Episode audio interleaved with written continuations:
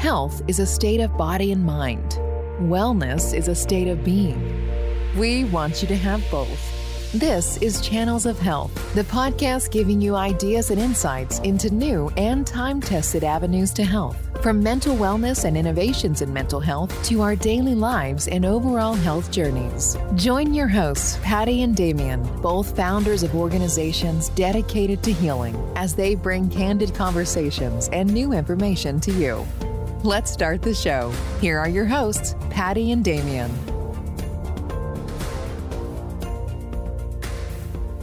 Welcome. Michael Lutter, thank you so much for joining us here on Channels of Health. This is Patti Giola along with Damian Skinner, and we are just very excited to have you join us today. Michael, I'd like to ask you to tell us a little bit about your educational background because it's pretty darned impressive, and then tell us the journey that brought you to where you are now. Sure. Thank you so much for inviting me today. I always enjoy the chance to talk about some of the work we're doing. So, I got a joint uh, MD medical degree and a PhD in integrative biology, which is basically physiology, from UT Southwestern in 2003. And it was during uh, my third year clerkship uh, in psychiatry that I decided I wanted to go into that field. Um, I, um, I think MD PhDs have a slightly different approach. When I was going around all of the different rotations you do as a medical student, I wasn't thinking so much about, you know, what kind of medicine I would like to practice. It's like, what kind of research do I want to do? Oh, you know, where okay. are the really Yeah. interesting questions? And I thought psychiatry, you either want to be at the beginning of a field or the end of a field, is what they always say. So, you know, the, the, the best beginning of the field I thought was psychiatry, which is literally probably 100 years behind the rest of medicine with, Okay. with our, uh, you know, approach, our diagnose, diagnoses, our treatments. Uh, probably the, the best end of a field right now is cancer, which is doing some really amazing work. But anyway, I, I digress. So um, I thought psychiatry had really great questions. There was a lot um, that would kind of unfold in the course of my career. So I decided to go into psychiatry, and then I did a psychiatry residency. And during, so that was 2003 to 2007 at, at UT Southwestern in Parkland. And it was during that time that I did a elective rotation at the, at the eating disorder program back at, at Presbyterian, the old Presbyterian program. And Right. that's when I really got in, interested in eating disorders. I knew a little bit about feeding and appetite and body weight regulation from my PhD years at UT Southwestern. So back then, I just kind of very, naively thought, you know, I'll take that knowledge and just kind of explore what's going on in patients with eating disorders. Because it was very clear that was, to me at the time, that there's a strong genetic and biological component. Um, and that by understanding that, we would have a much better idea of what's driving the illness and how to treat it. So I ended up going on to, I did a, some postdoctoral work at UT Southwestern with Eric Nestler and Joel Elmquist, and then joined faculty in 2008. I was on faculty there 2008 to 2012, and then got recruited to University of Iowa. and was on faculty there 2012 to 2016, mainly doing basic science work. So we would do human genetics and identify mutations that cause eating disorders, and then we would put those mutations into mice. We could study the mice behavior and then the changes in brain chemistry and function. And that's considered basic? What you were just talking about? That's Well, it's basic in that it's not clinical. okay, gotcha. Yeah, it's not easy, Okay, I was like, man, but it's Not primary school. yeah. You know, that's what they sort of call basic science and then clinical. Gotcha. Okay. Um, so, yeah, I I got in a lot of trouble once because I was, I, I, I said I, was, I would do a, a lecture for the psychiatry residents, and I would do a, a basic science lecture, and they're like, "We don't need basic science." I'm like, it, "It's not basic. It's you know, Not that kind of basic. not that kind of basic. Right. So, and, and then I transitioned out of that. There, there were changes in the way that they do reimbursements for medical scientists, and it made it very hard to do research and see patients. Um, so I ended up transitioning out of academic uh, work, and then have been doing clinical uh, work mainly. I don't do basic, you know, I don't do neuroscience research anymore. But then, in the last year or so, really within about the last six or seven months, the price of genetic sequencing has dropped to the point where I can now do whole exome sequencing for under $500. So for under $500, I can sequence the DNA of all 21,000 genes for a person and analyze it. Um, so it's gotten to the point where it's now clinically applicable, and that's what I've mainly been focusing on the last few months. Wow. It's kind of crazy, isn't it? Holy it? cow! I got to process that. So you're saying for 500 bucks, someone can come in and get their how do you say it, dude? I, I'm, it's called. I'm a marketer. So, okay. you know, and you're, to give you a, an idea of the scope, your each nucleus in your cell has three billion nucleotides of DNA. So, uh, four letters: A, T, C, or G. Right. Right. That would be the equivalent. There, there's about three million letters in the King James Bible. So it'd be about a thousand copies of the King James Bible worth of information in every cell in your body. Right. So Well, only about one of that codes for the proteins. Um, you know the you know the hemoglobin or the collagen or you know all that stuff. Um, there are 21,000 different genes that code for the, the pro- most of them are protein coding, and so that's only about one percent. So for about a thousand to 1,500, you can get the entire three billion um, pairs uh, uh, sequence, and then for just the the coding protein, it's about 500. It's a little under 500.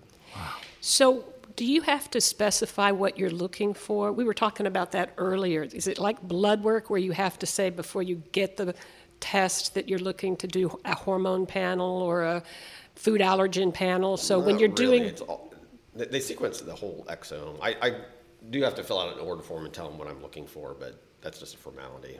So So you find an awful lot of information in there above and beyond what you're signing up to say, this is what I'm looking for. I do. I find a lot of information. you know.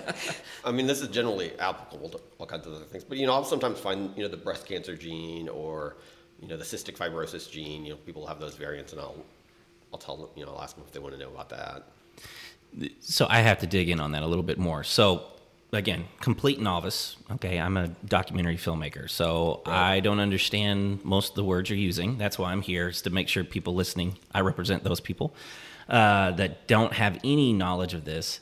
So when you say that you find you when you get this done, how do you get the information? I mean, that's what's so curious to me. What do you get back that you're able to look at and see a breast cancer gene? I have the bioinformatics done, so they do the the variant calls. Um, I, I won't get into technically how it's done. That's probably more than people want to know. Sure. What I end up getting is a spreadsheet that has about 160 to 175,000 mutations on it. Um, so I can't go through all of that. So there's a algorithm I use to narrow that down to find the mutations that are most likely causing disease. In my case, the eating disorder. That gets me down to about four to 500, and then from there, I, I do hand curate the uh, the final four to 500. I go through each and I look at every gene mutation, and then from that, I will pull out what I think are the most likely the uh, mutations that are causing the eating disorder. And I can, most of the time, almost all the time, I can get it down to two or three, and most of the time, I can pick out the one that I think is doing it.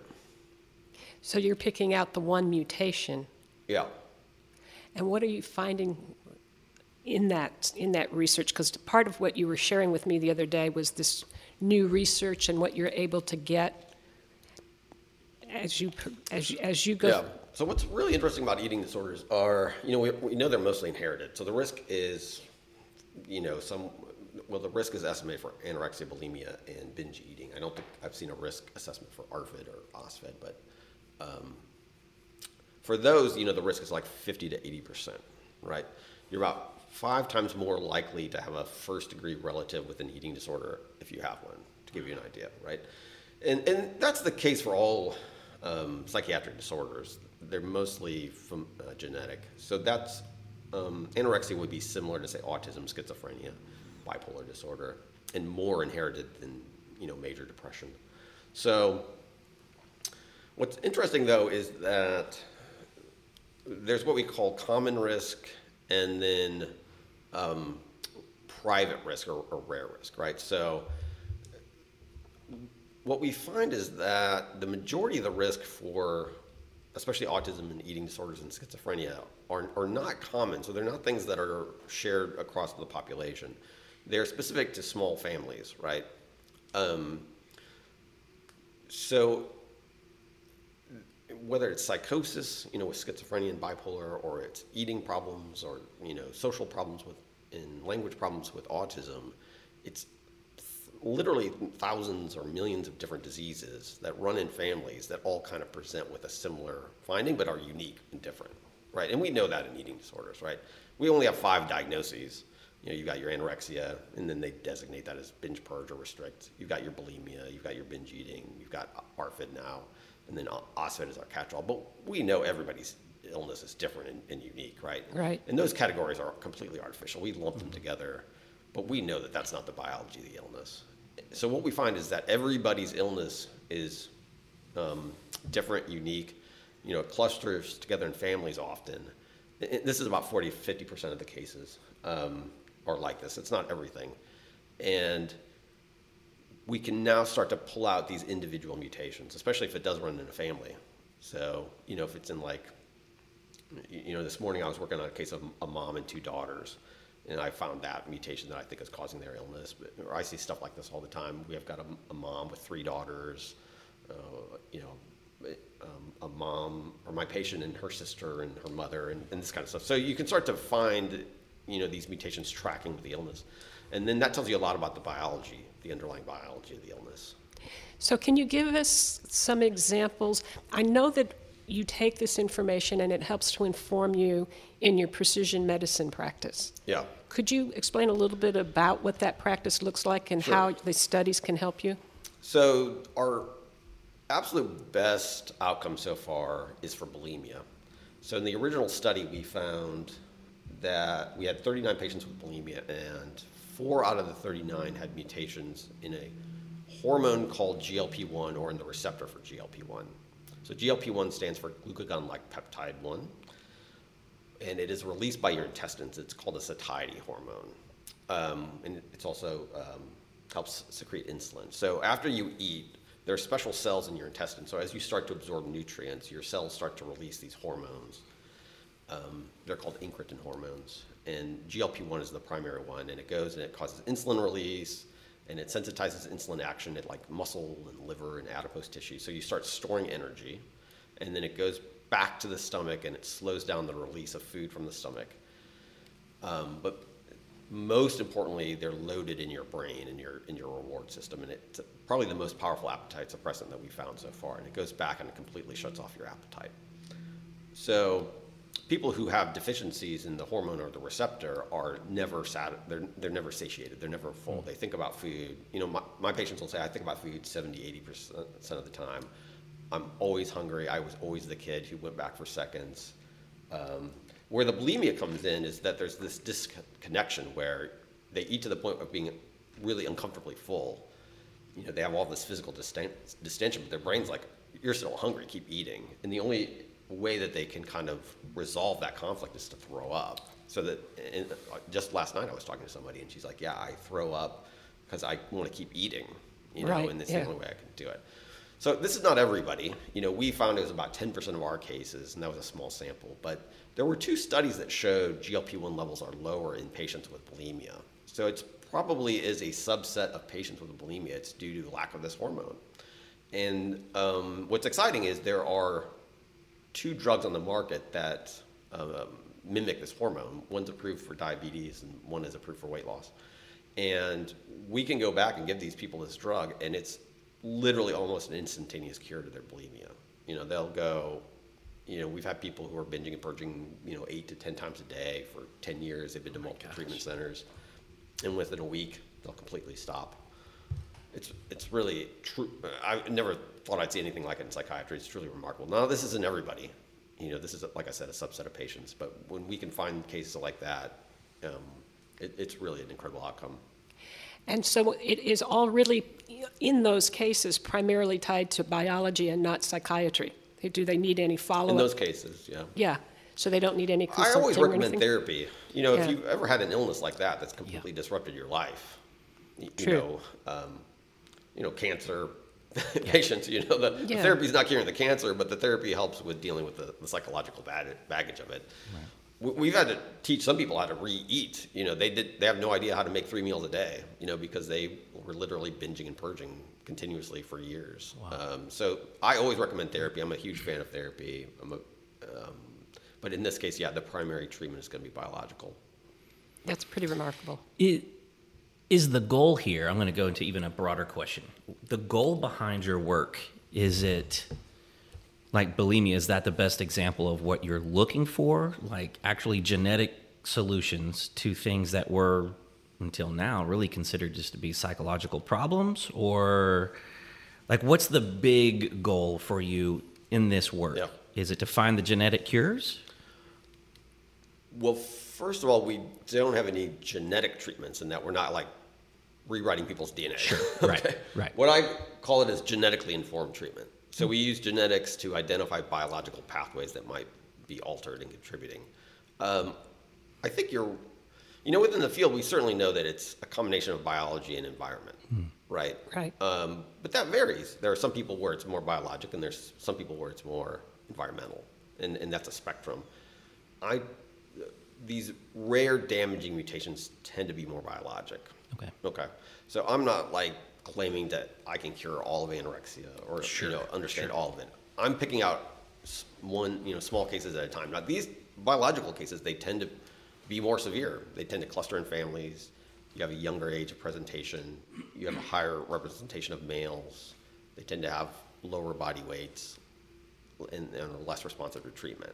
So it's a it's a group of population that tend in general to be sicker. I found. Um, so from that perspective, oftentimes you, uh, coming in with a new approach is helpful to augment the, the traditional treatments. Um, you know, in anorexia, we, we, we find a lot about anorexia. Um, there are probably four or five different neurotransmitters uh, that we're seeing clusters in. So we've seen a lot of people with mutations in pathways that affect glutamate. Um, glutamate is a is the primary excitatory neurotransmitter in the brain, and it's also involved in like anxiety, especially OCD and, and depression. So all so we see a cluster there. We see clusters in cannabinoid. So um, you, you know most people know about marijuana. The reason Right. marijuana works is because your your brain also makes cannabinoids. They're called endocannabinoids.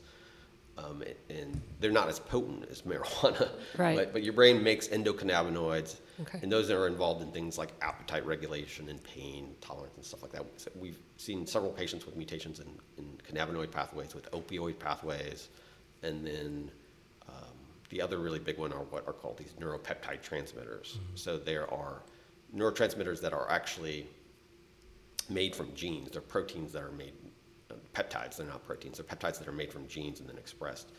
And there's several different classes of them, but the one that we primarily see are what are called gut brain peptides.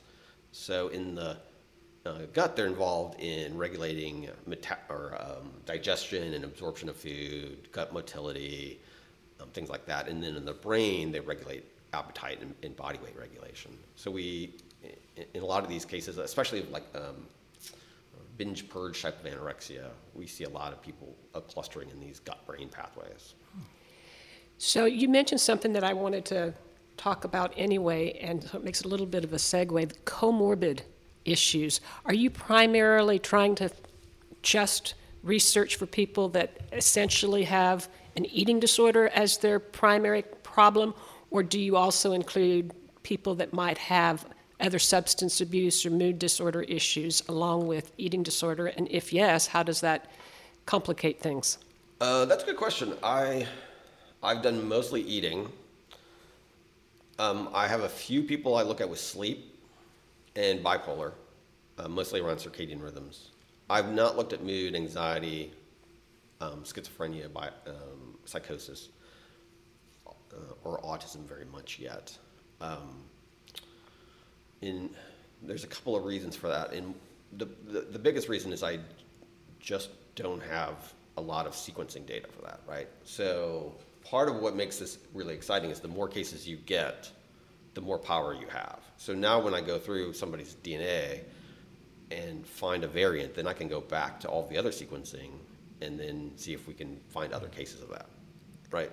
So we found two things just in the last few months where, you know, I had this really ill patient I've been working with for years, and we finally had a chance to sequence her DNA, and I found what I thought was causing it, and I go back in and we find two more cases. So then um, I contact a researcher who studies this this gene, and he was really interested. And I told him what the mutations were, and he could then put the mutations into the gene in the basic science lab, and, and, and he could show that the mutations were damaging to the protein. So at that point, you're now you're really convinced, right? You know, three out of our 60 cases of anorexia had this mutation, and the mutation was damaging, and it's in a it's in a signaling pathway that's involved in, in gut motility and appetite regulation. So that was really real. We found another two families, and then a third, what we call a sporadic case. So it was a mom and three daughters, and then the other case was a, a, a mom and her sister and her mom. And we haven't tested everybody yet, but so far everybody we've tested has a mutation in the same gene um, that is involved in uh, like estrogen receptor signaling. Wow. Um, and interestingly, they all have this, this phenotype where they phenotype they all have the symptom where they lose their per- period very easily. So they tend to either have a late uh, start to their period, you know, like 16, 17, 18, which is kind of late, Right. or they um, lose their period very easily, um, which would be consistent with you know this estrogen receptor Interesting. thing. So this kind of goes back. You were talking about uh, you want to be early. What was it you said? You want to be early to a field. Early to a field or late to a field, yeah. So you're really in the early days of even getting like a database, for lack of a better term. Um, Yeah, I don't know anybody else. There probably well, there was this one group in France, I guess, who's done this a couple times, but I don't know anybody else who's doing this. They were researchers. I don't know any clinicians who do this right. Wow. because So- nobody gets the training. Yeah. I had to, you know, spend eight years in, in academia to learn how to do this. Well, that's a good that's a good distinction. So when you're saying this, that nobody else is doing what you're doing, using genes to help develop precision treatment. People do. Uh, well, I shouldn't say that. There are lots of people who do that. There are lots of researchers. Um, there are you know companies that look at what are called pharmacogenomics, where you look at how a genetic variants that predict how your body metabolizes drugs. Right. Yeah. So that's you know like GeneSight and Genomind and all of those. So that's very common. That's pretty mainstream. But in terms of actually finding gene mutations that we think are causing the illness, um, that is really in its infancy. Wow. So, if you want to fast forward 20 years from now, what are we going to, what kinds of things will this inform us? Or how will we better be able to diagnose, treat, maybe even prevent some of these illnesses? The way things are going now with the computing power and the sequencing, you know, at some point you'll be able to sequence the DNA of a, of a baby, and I think it'll probably, it, nothing's going to be 100%, or maybe a few things, but it, it'll give you like a risk, you know, it'll say, you know, you have an increased risk of this uh, illness. Um, and, you know, hopefully it'll help with prevention, you know, um, early detection and early treatment of, of lots of different diseases. And the question is, I de- I'm not sure how it's going to affect treatment um, in terms of like developing new treatments. Okay. You know, there's this hope, you know, in anorexia or bulimia or binge eating or whatever that you're going to find this one drug that like treats everybody. And what we're finding is that's really not the case. Right. And I don't know that drug companies are going to be all that interested in developing hundreds or thousands of different treatments. Right. You know, I, I you usually have to have it be present in a fair number of people in order to get a drug company's interest, just because it's such a huge effort to create a drug and test it and bring it to market. Um, what I do is called repurposing. So the, the typical process, uh, so repurposing of drugs that are already on the market, right? Okay. So the, the GLP-1 receptor agonists are the best example of that because we took a drug that was on the market for something else and we, we have repurposed it for use in bulimia. Um, so what I'll do in other areas is I'll find a biological pathway that I have some interest in, and then we'll try to do testing on it. You know, we'll try to like show that there are in fact disruptions in that biological pathway, right? So if I find a mutation in say a circadian rhythm gene that I think is causing a sleep disturbance, or or uh, a bipolar illness, you know, we can measure circadian rhythms. I can look at your body temperature. You know, we can look at your sleep-wake cycles and all of that, and that would then help give us some evidence. And there are some things that we can do otherwise. Um, you know, these people with uh, some of the people with uh, the cannabinoid receptor mutations, uh, will have alterations in like lipid panels, and we can look at their, their you know different lipids in their blood and things like that. So I, like I said, we're not treating the genetic variants. What we're doing is we're just trying to identify potential avenues of treatment. So one of the things is to try to find evidence supporting it. You know, like, um, uh, like again, coming back to this cannabinoid mutation that we found in a, in a patient, um, it's known to evolve, infect, uh, or affect uh, like pain tolerance. There are these rare cases of people who ha- have like extraordinarily high pain tolerance, and they can have like surgery with like no, you know, medication or whatever. So I asked the patient, I'm like, do you do you have a low pain tolerance or high ta- pain tolerance? And she's like, I, I'm, most people think I generally have a high pain tolerance. So we're always like trying to find things like that. Uh, we found a, a, a, patient with a mutation in a uh, op- opioid receptor, you know, the opioid receptor. And I'm like, you know, do you have weird reactions to pain meds? And they're like, oh yeah, like I have these really like bizarre reactions when I, when I, you know, when I had my kids and they gave me pain meds. Oh, right. Like I, I had this really bizarre reaction. So we're always like trying to find evidence that there is something going on with that pathway, and then you just repurpose drugs that are already, you know, maybe involved in that pathway or something in order to to try to treat it. Um, a lot of the times we are able to find things. Uh, sometimes there's just nothing we can do. Yeah. Well, that's a painful. Yeah, especially in the receptor mutations. Those are those are tough. Yeah. So we just found a new binge eating disorder gene the other day, and it looks like the drug that typically works on that pathway it won't work because it's in the receptor. So now we're like trying to go down from that, you know, one step down and then Uh, yeah. come back in. Um, unfortunately, that, that, that drug is like thirteen thousand dollars a year. So Right. I'm like trying to find a way to get insurance to pay for it. That's been the Not so much. we'll see. Yeah. we'll see what they say. Or get them. I would really like to get them into a, a trial. You know, see if if there's like a trial studying it. So. Right. Well, Is, is there a good likelihood that that could happen? I hope so. Yeah. Um, I'm, I reached out to the company. I haven't heard back yet, but I know they're doing all kinds of, of trials. So if we could find um, some new treatments, um, I think that would be ideal. You know, for a lot of people. Absolutely. Let me ask you a follow up question. Uh, a little bit ago, you were talking about when you get this back, you have to use an algorithm just to get it down to like the 500 to 600. That Yeah. algorithm, is that something that you guys created yourself? Uh, how does that work? Yeah, this is something that my. Um, I'm not a human geneticist by training, but I had a colleague at Iowa that I worked with, and he he developed it. No, right on. Very cool. So basically, what you do, it's not terribly complicated, but basically, what you do is you look at. Um, you know, we had a group of patients with eating disorders, and then we could look at which genes were more likely to have damaging mutations clustered in them Okay. versus uh, a control population of like 67,000 people that's publicly available, right? So it was basically just the statistical argument, and we could get this list, you know, genes, and it, what was it? It was like 150 for anorexia and like 250, so about 1%, 1% of the genes for uh, binge eating. And the list was basically we are you're more likely to find mutations in these genes in people with an eating disorder than in the general population. And then from there we had to, to see the biology. Okay. Gotcha. So when you see like both the hormone and the receptor, like we did with GLP-1, like that's really convincing, right? Like the chance of just randomly picking out a hormone that's involved in appetite and its receptor. Right, right. Like when I saw that, I was like, man, this is exciting. Yeah. I still remember that day. so if it's, it's a if this and this then this kind of Yeah, Yeah. It, it's kind of. I, I almost think of it as like uh, like I'm a lawyer, or maybe not like a real like like what lawyers really do, but the TV lawyers, you know, Right. where I'm like arguing my case. You know, and if I, you know, I'm always like trying to put a case together to convince, you know, like a, a skeptical jury. You know, I, I try to be the skeptic myself, but like, what would I need to convince Yeah. myself that this is Yeah. real? yep. You know, so That's a good way to look at it. It is a I- I- defensible position that you Yeah. can yeah.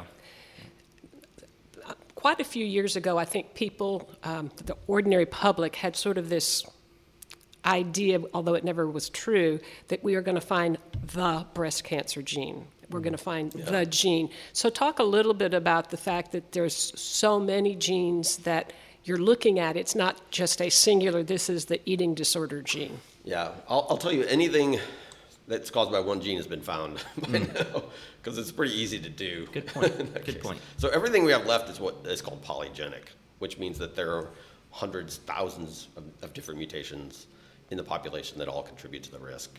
And then there's usually an environmental component to that, right? So whether it's hypertension or cancer or autoimmune disease or whatever, it's the gene makes you more susceptible to that, and then, uh, but you've got to be put in, in the right environment, right? You know, perhaps alcoholism is the, the best example. You know, there are certainly genetic mutations that increase the risk of becoming dependent on alcohol, but if you happen to live, you know, in the middle of a country where there is no alcohol, you would never know that. Right. Um, if you happen to go to a state school, you know, and join a fraternity, You're going to find out really quick. yeah. Yeah. Um, that could become an issue. You know, and we know in eating disorders that's certainly the, the case. Probably the most common vulnerability in, in anorexia is um, that people respond differently to, in negative energy states um, than the general population, right? So most, the reason most diets don't work is because as you start losing weight, there are all these mechanisms that turn on in, in your brain, right? You think about food all the time. You uh, work harder to get food. You make higher calorie choices. You eat more. Um, those don't seem to turn on in, in patients with eating disorder. Your, your metabolism lowers, things like that. Those don't seem to turn on in patients with eating disorders. So as you know, they're exposed to say, um, you know, endurance exercise. You know, whether it's you know swimming or long distance running or ballet or something like that, or they're on a restrictive diet.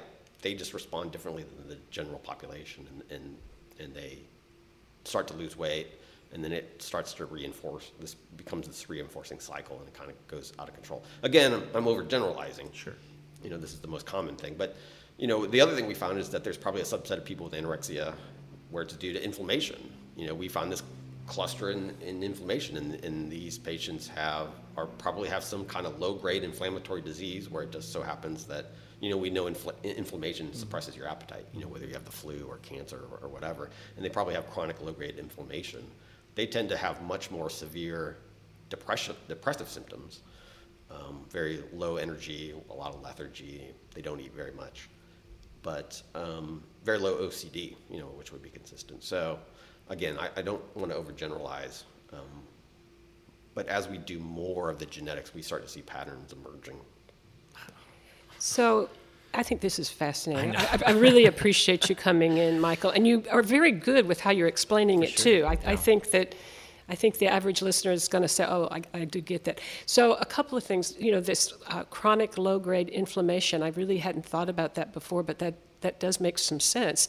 What kind of treatment would you suggest for something like that? Because if we can begin to identify some of these, Yeah.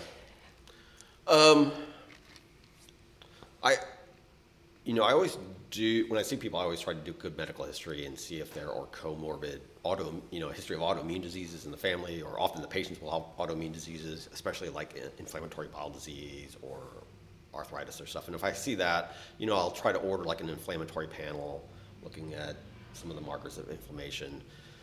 Um, I don't honestly. I don't get great success. Sometimes it'll come back, you know, as mildly inflamed, and then we'll know to go more along that pathway of trying to more aggressively treat their illness.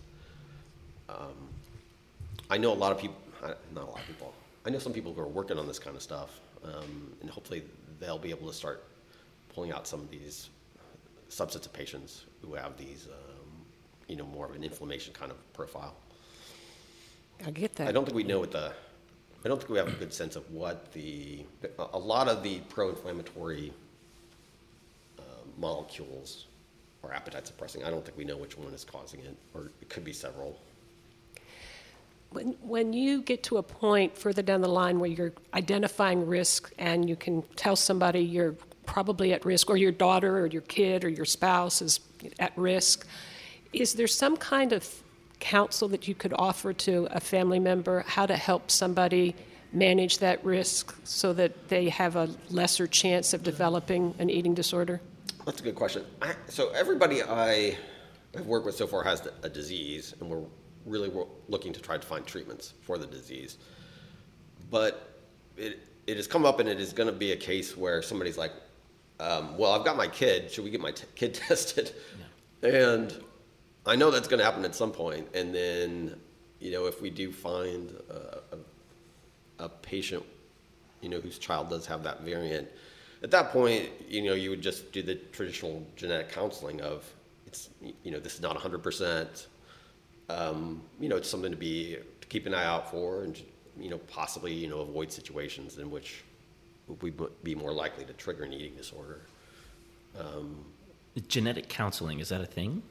Oh yeah, That's awesome. it's an entire field. Yeah. Just never Yeah. even. not in psychiatry so much. It's mostly in other fields.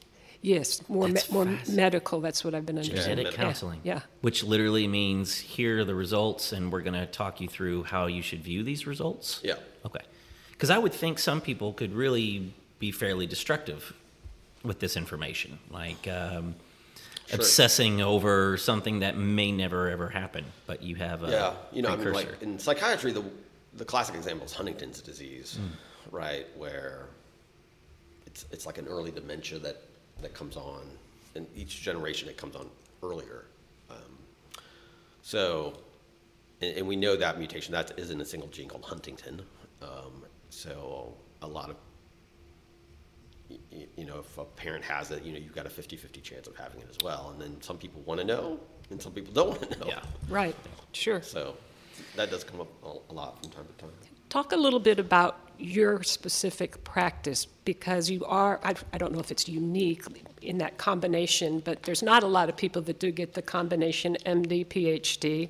So if you could for a moment talk about what you do and how you connect with the public or the population that you can help. Uh, yeah, there. I think when I went through, there were about 140 MD PhDs a year through the what's called the MST pro, MSTP program, Medical Scientist Training Program. So that's the one sponsored by the NIH. And then other people will get both a PhD and an MD separately. So there are more MD PhDs than, than, than just those. I don't know what the number is now.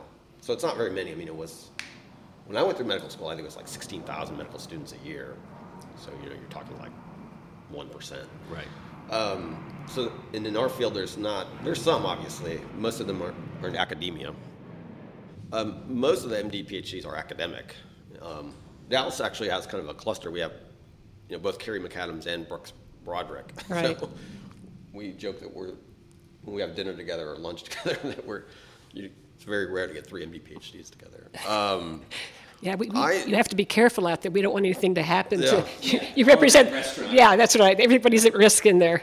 So um, my practice right now, I, I just have a solo practice. It's literally just me. I don't even have an assistant right now. Um, I am in the process of leaving my part-time job to go full-time in my practice now. So over the next few months, I'll be ramping up to full-time, and I've been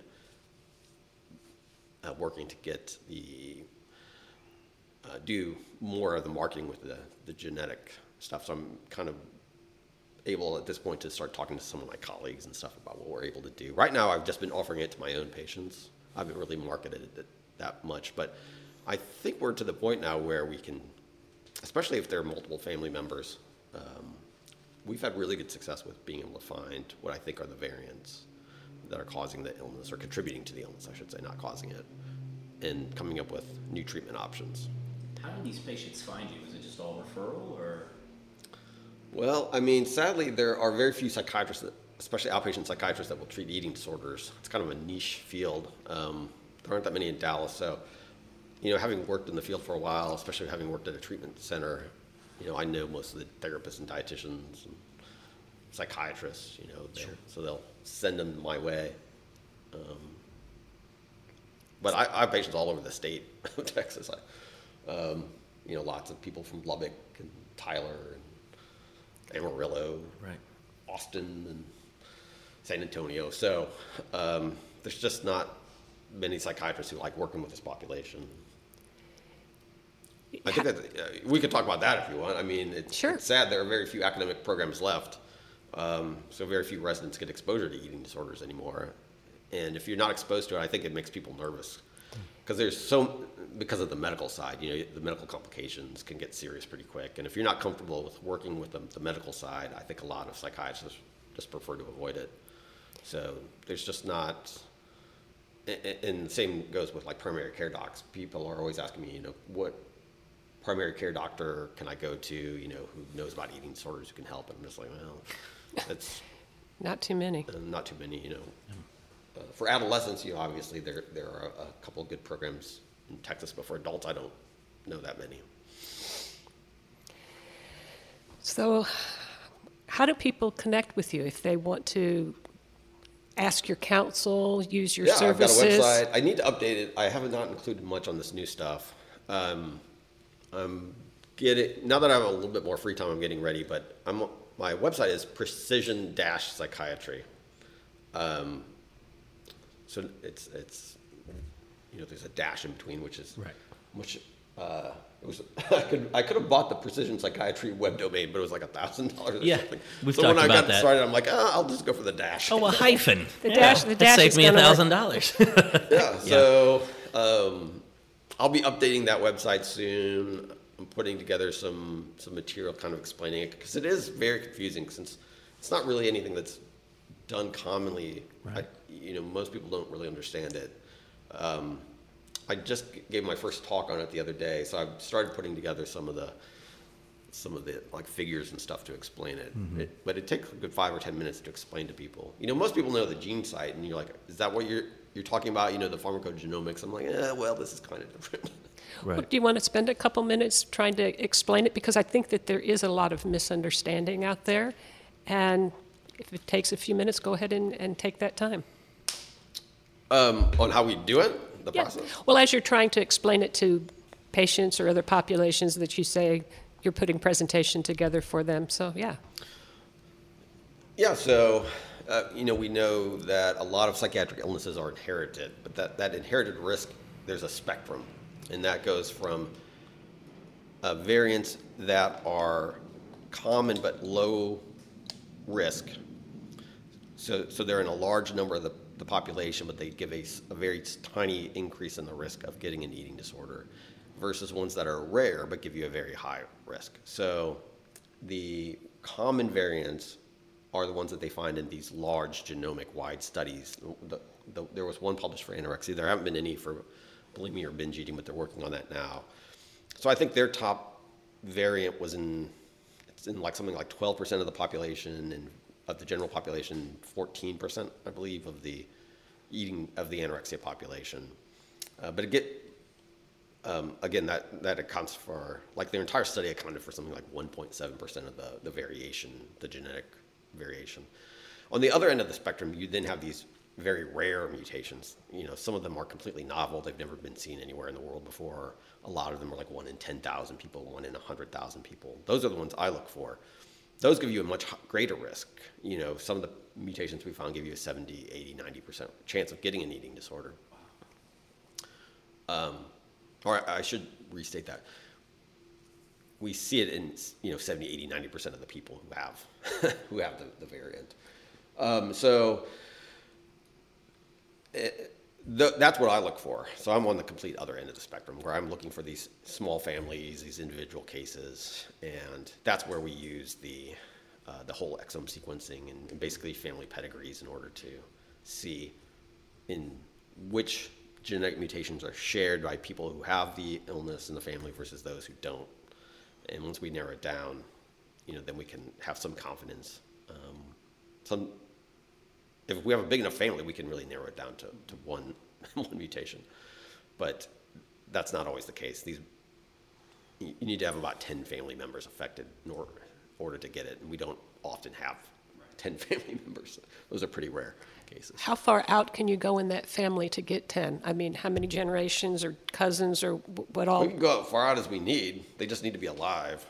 So, you know, a lot of times, I love the clarifying. Yeah, That's, that's great. well, I mean, a lot of times people will be like, you know, you know, great grandma was, you know, was 70 pounds when she died and, you know, Yeah. she never ate. Right. But great grandma's dead now and we can't find her. So, We can't find her.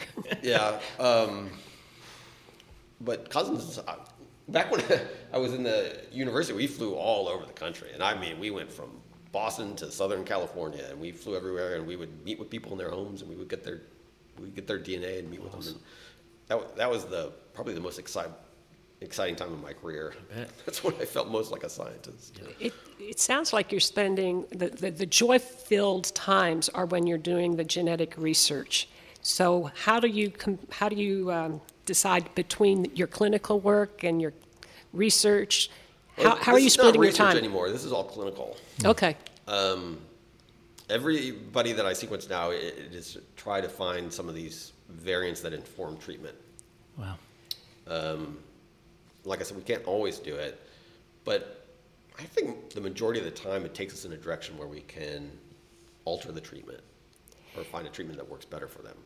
So I don't do any research studies anymore. Um, everything I do is clinical care. So, how common is it for someone who is an, a patient with eating disorder to get something like what you're doing for them, to get a gene connection, figure out what the what the connection is between their risk? How many professionals out there like you are offering this? I don't know anybody else who's doing this. Yeah.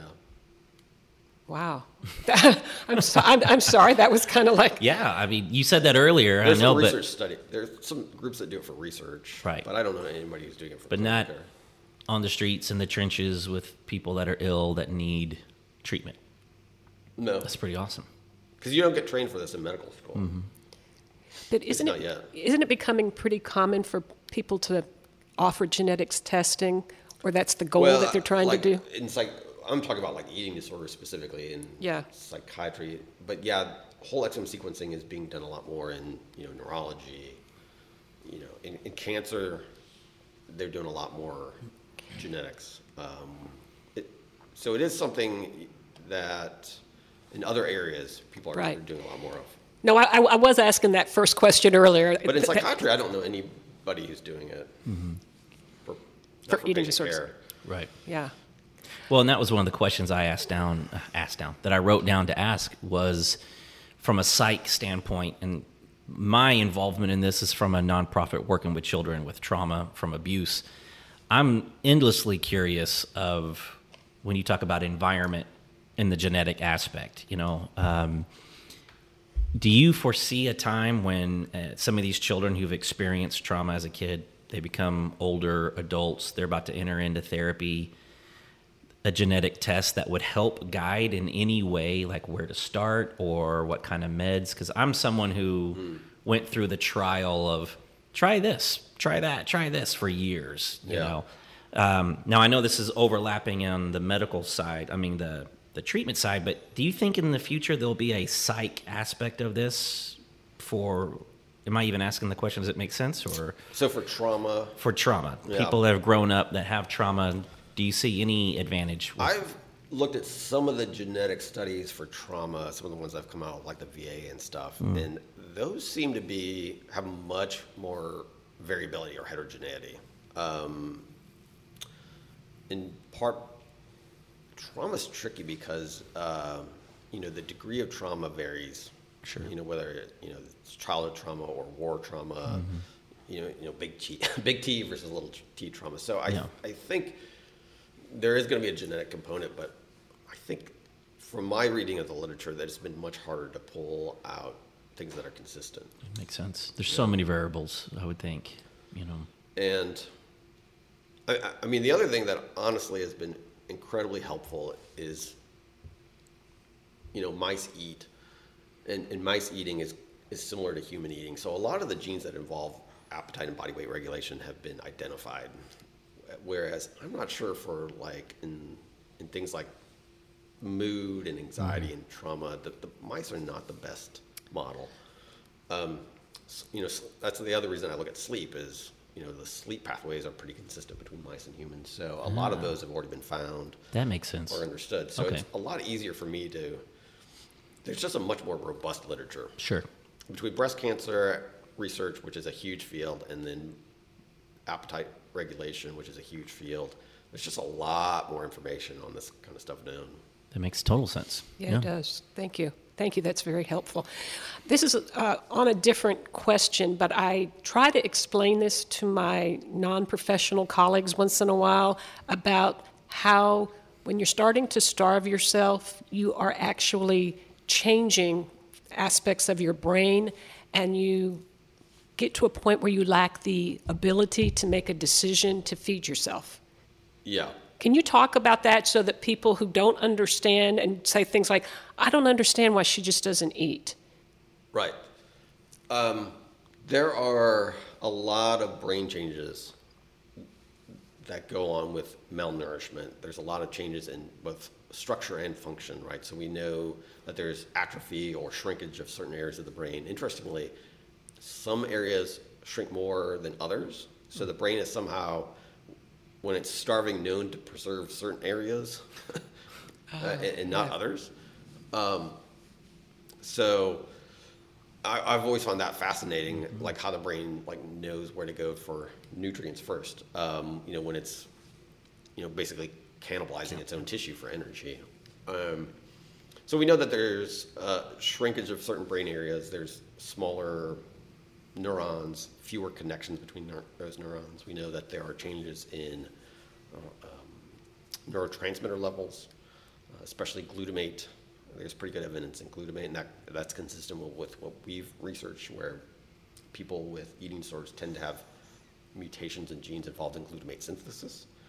Um, so there's just depletion of glutamate. That's been shown in a few studies.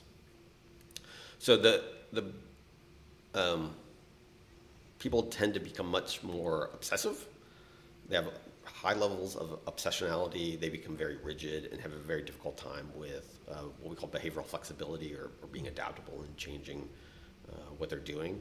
And they kind of get locked into these very rigid behaviors that they um, have very poor insight to and are unable to change. The other thing I'll say, um, in our our research, you know, back when I was at, you know, Iowa, kind of contributed to some of this work, but when when people talk about, you know, why why won't you just eat right?